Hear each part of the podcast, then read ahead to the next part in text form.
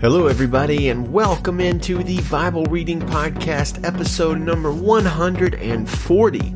Today's big Bible question What is the most important thing as the end of time draws near? So, hello, friends, welcome to another beautiful Lord's Day. Some of you will be going back to in person church today for the first time in a long time, and I honestly envy you. I miss seeing the people of God. Some of you are still doing the digital church thing, like our congregation in Salinas, California. If you're looking for a digital church home, come join us today at Valley Baptist Church. Our gathering is at 11 a.m. Pacific and is on Facebook Live. All you got to do is search for VBC Salinas. That's Victor Bravo Charlie Salinas, all kind of one word there together. VBC Salinas, S-A-L-I-N-A-S and like our page and then tune in, or you can come check it out later because the video will be posted there. We would love to have you. Shout out to John F. Finch III, who is a listener of the podcast from Arizona and left a very nice comment today at our Bible Reading Podcast.com site. He said, I listen to Pastor Chase Thompson's podcast daily. I love the way he expounds the Word of God in an easy and down to earth manner. Please be encouraged and keep up this great work the Lord has given you. You are making a difference in many people's lives. I shared episode number 137 with a friend and he told me he really needed, appreciated it. Last summer, my family and I vacationed in, in Bolinas, California. I have a niece that lives in SLO or San Luis Obispo. Love in Christ, John F. Finch III. I gotta admit, John, I really do appreciate your comment. It's very encouraging. I love hearing from listeners keep it up. But when I uh, read that you vacationed in Bolinas, California, I thought you had misspelled Salinas and initially recorded this podcast saying that you said that, Salinas, and I corrected you on the fly. And then I thought, wait a minute, is there a Bolinas, California? And it turns out there is a Bolinas, California. I'd never heard of it, but of course I am not from around here, so I guess I wouldn't. So I hope Bolinas, California treated you well. Salinas, California is treating me well. Today's Bible readings include Numbers 26, Psalm 69, Isaiah 16, and 1 Peter chapter 4. Our big Bible question of the day was designed to be uh, you know, pretty sensationalistic and almost clickbaity, but at the same time, it's very accurate to the passage. So let's read 1 Peter 4 and see if you can pick out Peter's answer to our question, what is the most important thing for us to focus on as we get closer to the end times or the second coming. So here is 1 Peter chapter 4 verse 1 in the Christian Standard Bible. Therefore, since Christ suffered in the flesh, arm yourselves also with the same understanding, because the one who suffers in the flesh is finished with sin,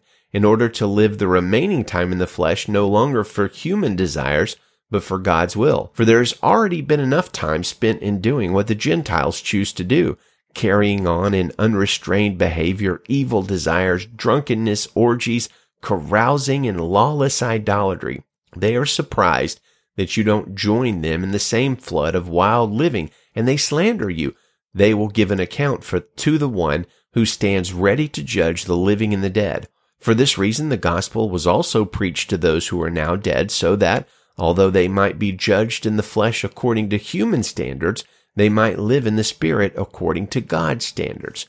The end of all things is near. Therefore, be alert and sober minded for prayer. Above all, maintain constant love for one another, since love covers a multitude of sins. Be hospitable to one another without complaining. Just as each one has received a gift, use it to serve others as good stewards of the varied grace of God. If anyone speaks, let it be as one who speaks God's words. If anyone serves, let it be from the strength God provides, so that God may be glorified through Jesus Christ in everything. To him be the glory and the power forever and ever. Amen. Dear friends, don't be surprised when the fiery ordeal comes among you to test you, as if something unusual were happening to you. Instead, Rejoice as you share in the sufferings of Christ, so that you may also rejoice with great joy when his glory is revealed. If you are ridiculed for the name of Christ, you are blessed, because the Spirit of glory and of God rests on you. Let none of you suffer as a murderer, a thief, an evildoer, or a meddler, But if anyone suffers as a Christian, let him not be ashamed, but let him glorify God in having that name. For the time has come for judgment to begin with God's household. And if it begins with us, what will the outcome be for those who disobey the gospel of God? And if a righteous person is saved with difficulty, what will become of the ungodly and the sinner? So then, let those who suffer according to God's will entrust themselves to a faithful creator while doing what is good. So, as we have discussed many, many times before, most people's discussion of the end times and the return of Jesus focuses on pretty much one question. When will it happen? The very thing Jesus told us that we're not going to know. Unfortunately, this means that absolutely crucial end times passages like 1 Peter 4 8 gets overlooked. So how do we handle as Christians things living close to the end times? Peter says that before anything else, above all, we're supposed to maintain constant love for one another. We often forget that Jesus centers the first and greatest command in scripture and the second greatest command in scripture around love. Love is so important. First, that we would be lovers of God, but also, as Peter is pointing us to here, that we would abound in constant love for each other. Brothers and sisters, you who are absolutely done and through with quarantine and being around your family, this is a passage for you and a passage for me. Above all, we are to love each other. Love covers sins. Well, what does love look like? Well, Paul says, first of all, love is patient. Then it is kind. Love is patient and kind. I submit that it's not possible for you to love someone and not exude patience and kindness towards them because first and foremost, 1 Corinthians 13, love is patient and love is kind. If your feelings towards somebody are not characterized by an attitude of patience and kindness, maybe you're missing love. Well, what do you do if that's the case? Well, you go to God and ask him to fill you with love and then you push your heart in the direction of being patient and kind because that is the outflow of love. So my friends, are you, am I, are we being patient and kind with our housemates, with our spouses, with our children, with our siblings and workmates as we all go through this most difficult of times? God is using his servant Peter today to exhort you and me both to, above all, be in constant love for each other. So let's close our discussion of today's passage with some wisdom from friend of the podcast, John Piper, on this topic. Piper says, verse 8, above all, keep loving one another earnestly, since love covers a multitude of sins. Love is paramount, and it will be needed all the more as the end draws near. Why? Because the pressures and stresses and tribulations of the last days will put relationships under tremendous stress.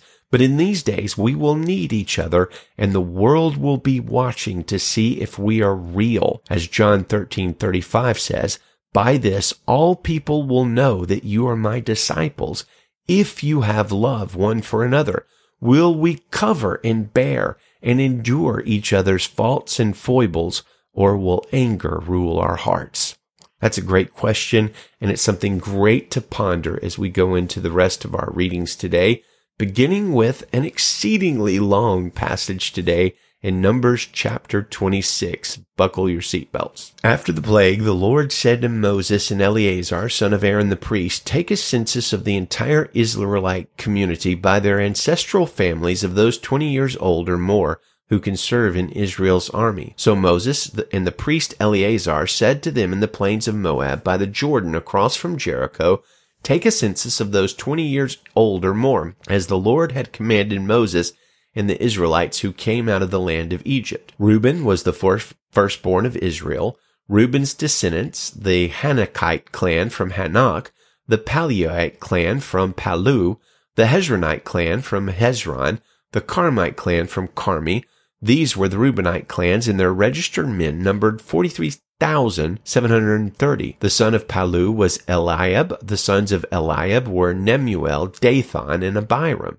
It was Dathan and Abiram, chosen by the community, who fought against Moses and Aaron.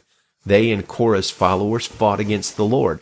The Lord opened, the earth opened its mouth and swallowed them with Korah when his followers died and the fire consumed 250 men. They serve as a warning sign. The sons of Korah, however, did not die. Simeon's descendants by their clans. The Nemuelite clan from Nemuel, the Jaminite clan from Jamin, the Jachinite clan from Jachin, the Zerahite clan from Zerah, the Shaulite clan from Shaul. These were the Simeonite clans numbering 22,200 men. Gad's descendants by their clans, the Zephonite clan from Zephon, the Haggite clan from Haggi, the Shunite clan from Shuni, the Oznite clan from Ozni, the Arite clan from Eri, the Aradite clan from Arad, the Arlite clan from Arli. These were the Gadite clans numbered by their registered men, 40,500. Judah's sons included Ur and Onan, but they died in the land of Canaan. Judah's descendants by their clans. The Shelonite clan from Shelah, the Perezite clan from Perez, the Zerahite clan from Zerah, the descendants of Perez, the Hezronite clan from Hezron, the Hamulite clan from Hamul, these were Judah's clans numbered by their registered men, 76,500. Issachar's descendants by their clans, the Tolaite clan from Tola, the Punite clan from Puvah, the Jashubite clan from Jashub, the Shimronite clan from Shimron. These were Issachar's clans numbered by their registered men, 64,300. Zebulun's descendants by their clans, the Saradite clan from Sarad, the Elonite clan from Elon, the Jaleelite clan from Jaleel. These were the Zebulunite clans numbered by their registered men, 60,500. Joseph's descendants by their clans from Manasseh and Ephraim, Manasseh's descendants, the Machirite clan from Machir, Machir fathered Gilead, the Gileadite clan from Gilead. These were Gilead's descendants, the Izerite clan from Izer, the Helekite clan from Helek, the Azrielite clan from Azriel, the Shechemite clan from Shechem, the Shechem, the Shemadiah clan from Shemadiah, the Hepherite clan from Hepher. Zelophehad, son of Hepher, had no sons, only daughters. The names of Zelophehad's daughters were Mahlah, Noah, Hoglah, Milcah, and Tirzah. These were Manasseh's clans, numbered by their registered men, 52,700. These were Ephraim's descendants by their clans, the Shuthelite clans from Shuthelah, the Becherite clan from Becher, the Tahanite clan from Tahan. These were the Shuthelah's descendants, the Aaronite clan from Aaron. These were the Ephraimite clans numbered by their registered men, 32,500. These were Joseph's descendants by their clans, Benjamin's descendants by their clans, the Belite clan from Bela, the Ashbelite clan from Ashbel, the Ahiramite clan from Ahiram, the Shuphamite clan from Shupham, the Huphamite clan from Hupham, Bela's descendants from Ard and Naaman, the Ardite clan from Ard, the Naamanite clan from Naaman. These were the Benjaminite clans numbered by their registered men, 45,600. These were Dan's descendants by their clans. The Shuhamite clan from Shuham. These were the clans of Dan by their clans. All the Shuhamite clans numbered by their registered men, 64,400. Asher's descendants by their clans, the Imnite clan from Imnah, the Ishvite clan from Ishvi, the Beralite clan from Beriah, from Beriah's descendants, the Heberite clan from Heber, the Malchielite clan from Malchiel, and the name of Asher's daughter was Sarah. These were the Asherite clans numbered by their registered men, 53,400. Naphtali's descendants by their clans, the Jatzielite clan from Jatziel, the Gunite clan from Guni, the Jetzerite clan from Jetzer, the Shilemite clan from Shilem. These were the Naphtali clans numbered by their registered men, 45,400. These registered Israelite men numbered 601,730. The Lord spoke to Moses. The land is to be divided among them as an inheritance based on the number of names increase the inheritance for a large tribe, and decrease it for a small one. Each is to be given its inheritance according to those who are registered in it. The land is to be divided by lot. They will receive an inheritance according to the names of their ancestral tribes. Each inheritance will be divided by lot among the larger and smaller tribes. These were the Levites registered by their clans. The Gershonite clan from Gershon, the Kohathite clan from Kohath, the Merarite clan from Merari. These were the Levite family groups the Libnite clan, the Hebronite clan, the Mahlite clan, the Mushite clan, and the Korahite clan. Kohath was the ancestor of Amram. The name of Amram's wife was Jochebed, a descendant of Levi, born to Levi in Egypt. She bore to Amram, Moses, Aaron, and their sister Miriam. Nadab, Abihu, Eleazar, and Ithamar were born to Aaron, but Nadab and Abihu died when they presented unauthorized fire before the Lord. Those registered were 23,000, every male one month old or more. They were not registered among the other Israelites because no inheritance was given to them among the Israelites. These were the ones registered by Moses and the priest Eleazar when they registered the Israelites on the plains of Moab by the Jordan across from Jericho. But among them there was not one of those who had been registered by Moses and the priest Aaron when they registered the Israelites in the wilderness of Sinai, for the Lord had said to them that they would all die in the wilderness. None of them was left except Caleb son of Jephunneh and Joshua son of Nun.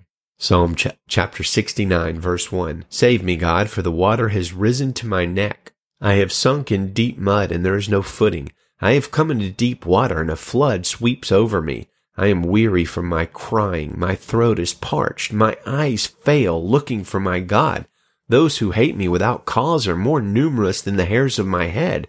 My deceitful enemies who would destroy me are powerful. Though I did not steal, I must repay. God, you know my foolishness, and my guilty acts are not hidden from you. Do not let those who put their hope in you be disgraced because of me. Lord God of armies, do not let those who seek you be humiliated because of me, God of Israel. For I have endured insults because of you, and shame has covered my face. I have become a stranger to my brothers and a foreigner to my mother's sons, because zeal for your house has consumed me, and the insults of those who insult you have fallen on me. I mourned and fasted, but it brought me insults. I wore sackcloth as my clothing, and I was a joke to them. Those who sit at the city gate talk about me, and drunkards make up songs about me. But as for me, Lord, my prayer to you is for a time of favor. In your abundant, faithful love, God, answer me with your sure salvation. Rescue me from the miry mud. Don't let me sink. Let me be rescued from those who hate me and from the deep water. Don't let the floodwaters sweep over me or the deep swallow me up. Don't let the pit close its mouth over me. Answer me, Lord, for your faithful love is good in keeping with your abundant compassion. Turn to me. Don't hide your face from your servant, for I am in distress. Answer me quickly. Come near to me and redeem me. Ransom me because of my enemies. You know the insults I endure, my shame and disgrace. You are aware of all my adversaries. Insults have broken my heart, and I am in despair. I waited for sympathy, but there was none, for comforters, but found no one. Instead, they gave me gall for my food and for my, for my thirst, they gave me vinegar to drink. Let their table set before them be a snare and let it be a trap for their allies. Let their eyes grow too dim to see and let their hips continually quake. Pour out your rage on them and let your burning anger overtake them. Make their fortifications desolate. May no one live in their tents, for they persecute the one you struck and talk about the pain of those you wounded. Charge them with crime on top of crime. Do not let them share in your righteousness. Let them be erased from the book of life and let not be recorded with the righteous. But as for me, poor and in pain, let your salvation protect me, God. I will praise God's name with song and exalt him with thanksgiving. That will please the Lord more than an ox, more than a bull with horns and hooves. The humble will see it and rejoice. You who seek God, take heart, for the Lord listens to the needy and does not despise his own who are prisoners. Let heaven and earth praise him, the seas and everything that moves in them. For God will save Zion and build up the cities of Judah. They will live there and possess it. The descendants of his servants will inherit it, and those who love his name will live in it. Isaiah chapter 16 verse 1 Send lambs to the ruler of the land from Sela in the desert to the mountain of daughter Zion. Like a bird fleeing forced from the nest, the daughters of Moab will be at the fords of the Arnon. Give us counsel and make a decision. Shelter us at noonday with shade that is as dark as night. Hide the refugees. Do not betray the one who flees. Let my refugees stay with you. Be a refuge for Moab from the aggressor. When the oppressor has gone, destruction has ended, and marauders have vanished from the land. A throne will be established in love, and one will sit on it faithfully in the tent of David, judging and pursuing what is right, quick to execute justice. We have heard of Moab's pride, how very proud he is, his haughtiness, his pride, his arrogance, and his empty boasting. Therefore, let Moab wail. Let every one of them wail for Moab. You who are completely devastated mourn for the raisin cakes of Kir Hareseth. For Heshbon's terraced vineyards and the grapevines of Sibmah have withered. The rulers of the nations have trampled its choice vines that reached as far as Jazer and spread to the desert. Their shoots spread out and reached the sea. So I join with Jazer to weep for the vines of Sibmah I drench Heshbon and Elealeh with my tears. Triumphant shouts have fallen silent over your summer fruit and your harvest. Joy and rejoicing have been removed from the orchard. No one is singing or shouting for joy in the vineyards. No one tramples grapes in the wine presses. I have put an end to the shouting. Therefore I moan like the sound of a lyre for Moab as does my innermost being for Kir Heres. When Moab appears and tires himself out on the high place and comes to his sanctuary to pray, it will do him no good. This is the message that the Lord previously announced about Moab. And now the Lord says, in three years, as a hired worker counts years, Moab's splendor will become an object of contempt in spite of a very large population, and those who are left will be few and weak. May be that the Lord is more gracious to us than he was to the people of Moab who spurned him. May the Lord bless you, friends. May his face shine on you. May he give you everything you need and comfort you in this time of great struggle. Thanks for listening today. Please share the podcast with a friend. Good day to you and Godspeed.